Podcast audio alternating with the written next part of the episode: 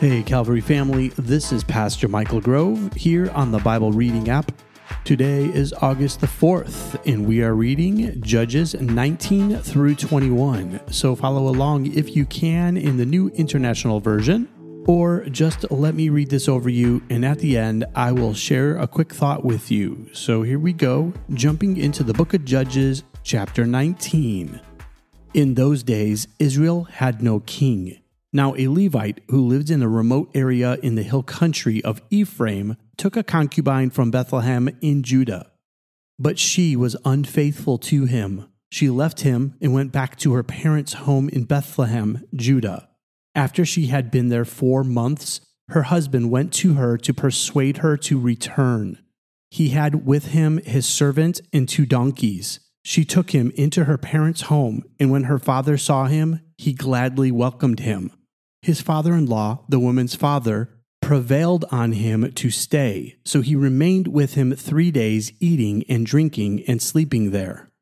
On the fourth day, they got up early and he prepared to leave. But the woman's father said to his son in law, Refresh yourself with something to eat, then you can go.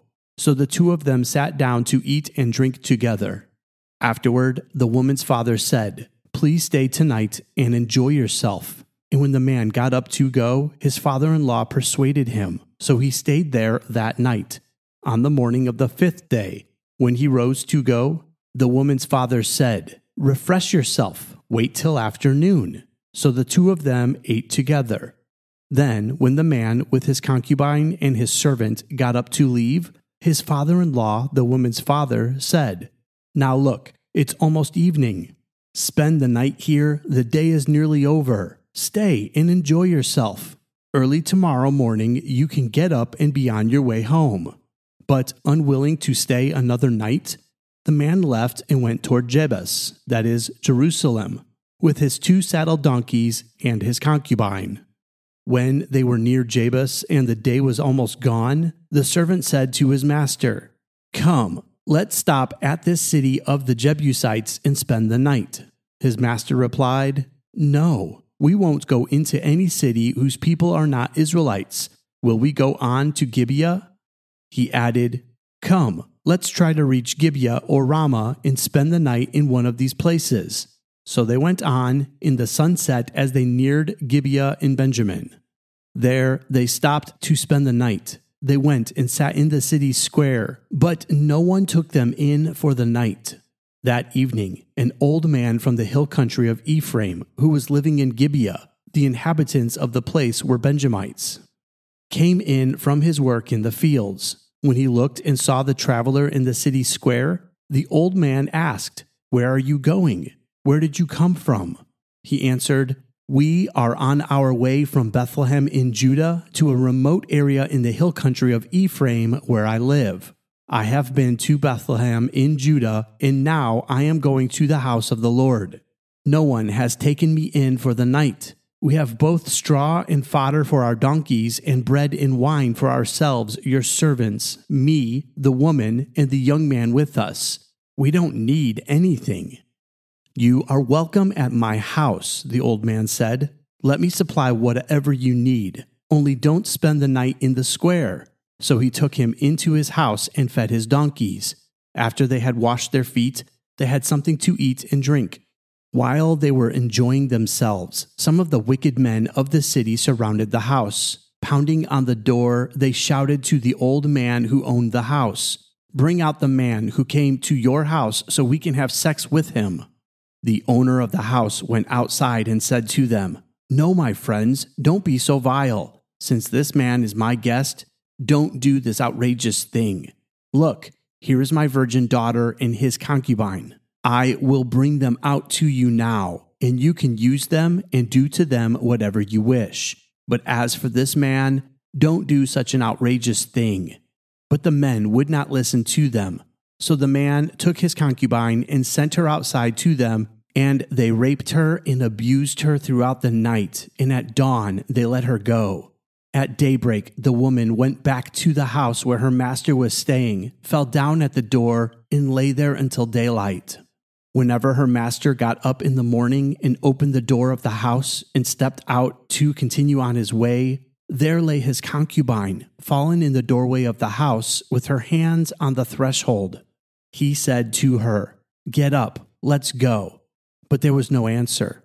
Then the man put her on his donkey and set out for home. When he reached home, he took a knife and cut up his concubine limb by limb into twelve parts and sent them into all the areas of Israel. Everyone who saw it was saying to one another, Such a thing has never been seen or done, not since the day the Israelites came up out of Egypt. Just imagine. We must do something. So speak up. Judges chapter 20. Then all Israel from Dan to Beersheba and from the land of Gilead came together as one and assembled before the Lord in Mizpah. The leaders of all the people of the tribes of Israel took their places in the assembly of God's people, 400,000 men armed with swords. The Benjamites heard that the Israelites had gone up to Mizpah. Then the Israelites said, Tell us how this awful thing happened. So the Levite, the husband of the murdered woman, said, I and my concubine came to Gibeah in Benjamin to spend the night. During the night, the men of Gibeah came after me and surrounded the house, intending to kill me. They raped my concubine, and she died. I took my concubine, cut her into pieces, and sent one piece to each region of Israel's inheritance because they committed this lewd and outrageous act in Israel. Now, all you Israelites, speak up and tell me what you have decided to do. All the men rose up together as one, saying, None of us will go home. No, not one of us will return to his house. But now, this is what we'll do to Gibeah. We'll go up against it in the order decided by casting lots. We'll take ten men out of every hundred from all the tribes of Israel, and a hundred from a thousand, and a thousand from ten thousand, to get provisions for the army. Then, when the army arrives at Gibeah in Benjamin, it can give them what they deserve for this outrageous act done in Israel. So all the Israelites got together and united as one against the city. The tribes of Israel sent messengers throughout the tribe of Benjamin, saying, What about this awful crime that was committed among you? Now turn those wicked men of Gibeah over to us, so that we may put them to death and purge the evil from Israel. But the Benjamites would not listen to their fellow Israelites. From their towns, they came together at Gibeah to fight against the Israelites. At once, the Benjamites mobilized 26,000 swordsmen from their towns, in addition to 700 able young men from those living in Gibeah. Among all these soldiers, there were 700 select troops who were left handed, each of whom could sling a stone at a hair and not miss. Israel, apart from Benjamin, mustered 400,000 swordsmen, all of them fit for battle the Israelites went up to Bethel and inquired of the Lord. They said, Who of us is to go up first to fight against the Benjamites? The Lord replied, Judah shall go first. The next morning, the Israelites got up and pitched camp near Gibeah. The Israelites went out to fight the Benjamites and took up battle positions against them at Gibeah. The Benjamites came out of Gibeah and cut down 22,000 Israelites on the battlefield that day. But the Israelites encouraged one another and again took up their positions where they had stationed themselves the first day.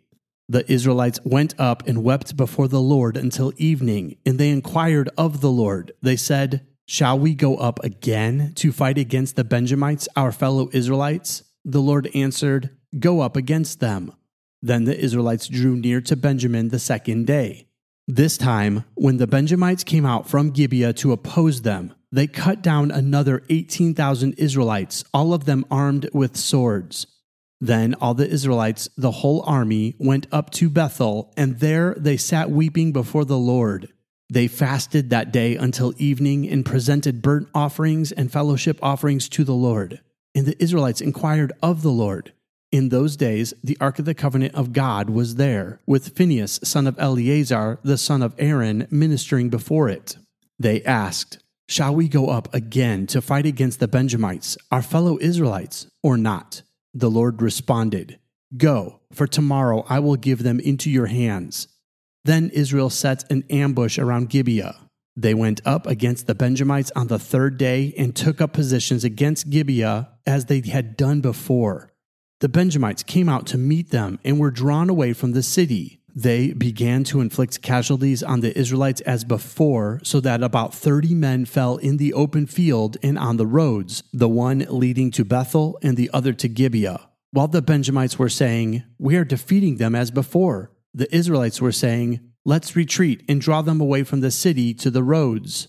All the men of Israel moved from their places and took up positions at Baal Tamar, and the Israelite ambush charged out of its place on the west of Gibeah. Then 10,000 of Israel's able young men made a frontal attack on Gibeah. The fighting was so heavy that the Benjamites did not realize how near disaster was the Lord defeated Benjamin before Israel, and on that day the Israelites struck down 25,100 Benjamites, all armed with swords. Then the Benjamites saw that they were beaten. Now, the men of Israel had given way before Benjamin because they relied on the ambush they had set near Gibeah. Those who had been in ambush made a sudden dash into Gibeah, spreading out and put the whole city to the sword. The Israelites had arranged with the ambush that they should send up a great cloud of smoke from the city, and then the Israelites would counterattack. The Benjamites had begun to inflict casualties on the Israelites, about 30, and they said, We are defeating them as in the first battle. But when the column of smoke began to rise from the city, the Benjamites turned and saw the whole city going up in smoke. Then the Israelites counterattacked, and the Benjamites were terrified because they realized that disaster had come on them. So they fled before the Israelites in the direction of the wilderness, but they could not escape the battle. And the Israelites who came out of the towns cut them down there. They surrounded the Benjamites, chased them, and easily overran them in the vicinity of Gibeah on the east. 18,000 Benjamites fell all of them valiant fighters. As they turned and fled toward the wilderness to the rock of Rimmon, the Israelites cut down 5,000 men along the roads.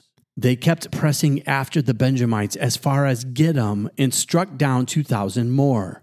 On that day, 25,000 Benjamite swordsmen fell, all of them valiant fighters. But 600 of them turned and fled into the wilderness to the rock of Rimmon, where they stayed four months the men of Israel went back to Benjamin and put all the towns to the sword, including the animals and everything else they found. All the towns they came across, they set on fire. Judges chapter 21. The men of Israel had taken an oath at Mizpah Not one of us will give his daughter in marriage to a Benjamite. The people went to Bethel, where they sat before God until evening, raising their voices and weeping bitterly. Lord, God of Israel, they cried, why has this happened to Israel? Why should one tribe be missing from Israel today? Early the next day, the people built an altar and presented burnt offerings and fellowship offerings. Then the Israelites asked, Who from all the tribes of Israel has failed to assemble before the Lord? For they had taken a solemn oath that anyone who failed to assemble before the Lord at Mizpah was to be put to death. Now the Israelites grieved for the tribe of Benjamin, their fellow Israelites. Today, one tribe is cut off from Israel, they said. How can we provide wives for those who are left, since we have taken an oath by the Lord not to give them any of our daughters in marriage? Then they asked, Which one of the tribes of Israel failed to assemble before the Lord at Mizpah? They discovered that no one from Jabesh Gilead had come to the camp for the assembly. For when they counted the people, they found that none of the people of Jabesh Gilead were there. So the assembly sent 12,000 fighting men with instructions to go to Jabesh Gilead and put to the sword those living there, including the women and children. This is what you are to do, they said kill every male and every woman who is not a virgin. They found among the people living in Jabesh Gilead 400 young women who had never slept with a man and they took them to the camp at Shiloh in Canaan. Then the whole assembly sent an offer of peace to the Benjamites at the rock of Rimmon. So the Benjamites returned at that time and were given the women of Jabesh Gilead who had been spared. But there were not enough for all of them. The people grieved for Benjamin because the Lord had made a gap in the tribes of Israel. And the elders of the assembly said, With the women of Benjamin destroyed, how shall we provide wives for the men who are left? The Benjamite survivors must have heirs, they said. so that a tribe of Israel will not be wiped out. We can give them our daughters as wives, since we Israelites have taken this oath. Cursed be anyone who gives a wife to a Benjamite. But look, there is an annual festival of the Lord in Shiloh, which lies north of Bethel, east of the road that goes from Bethel to Shechem, and south of Lebonah. So they instructed the Benjamites, saying, Go and hide in the vineyards and watch. When the young women of Shiloh come out to join in the dancing, rush from the vineyards, and each of you seize one of them to be your wife. Then return to the land of Benjamin. When their fathers or brothers complain to us, we will say to them, Do us the favor of helping them, because we did not get wives for them during the war. You will not be guilty of breaking your oath because you did not give your daughters to them. So that is what the Benjamites did. While the young women were dancing, each man caught one and carried her off to be his wife. Then they returned to their inheritance and rebuilt the towns and settled in them. At that time, the Israelites left that place and went home to their tribes and clans, each to his own inheritance. In those days, Israel had no king. Everyone did as they saw fit. This concludes the reading for today. Let me give you a quick thought before we end our time together. Listen to those words one more time of how the book of Judges ends. It says, In those days, Israel had no king. Everyone did as they saw fit. So, have you ever heard of the game Two Truths and a Lie?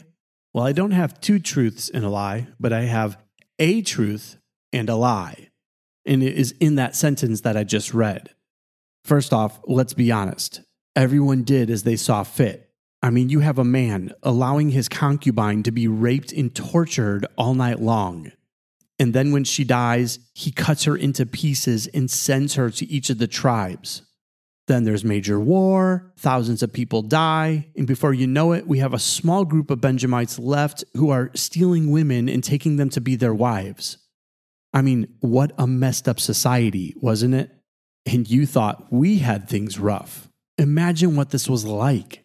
And the whole time they're reminded we're the people of God. We are the tribes that must stay whole and stay together because we belong to the Lord. So the truth, everyone did as they saw fit. That part of the sentence is for real. The lie, in those days, Israel had no king. Do you see what's happened here?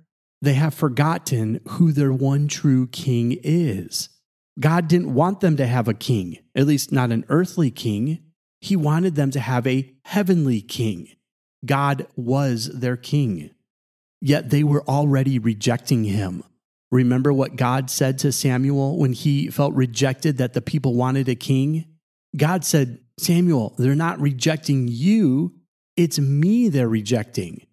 You see, while they still believe themselves to be the people of God, they have already rejected him as their king.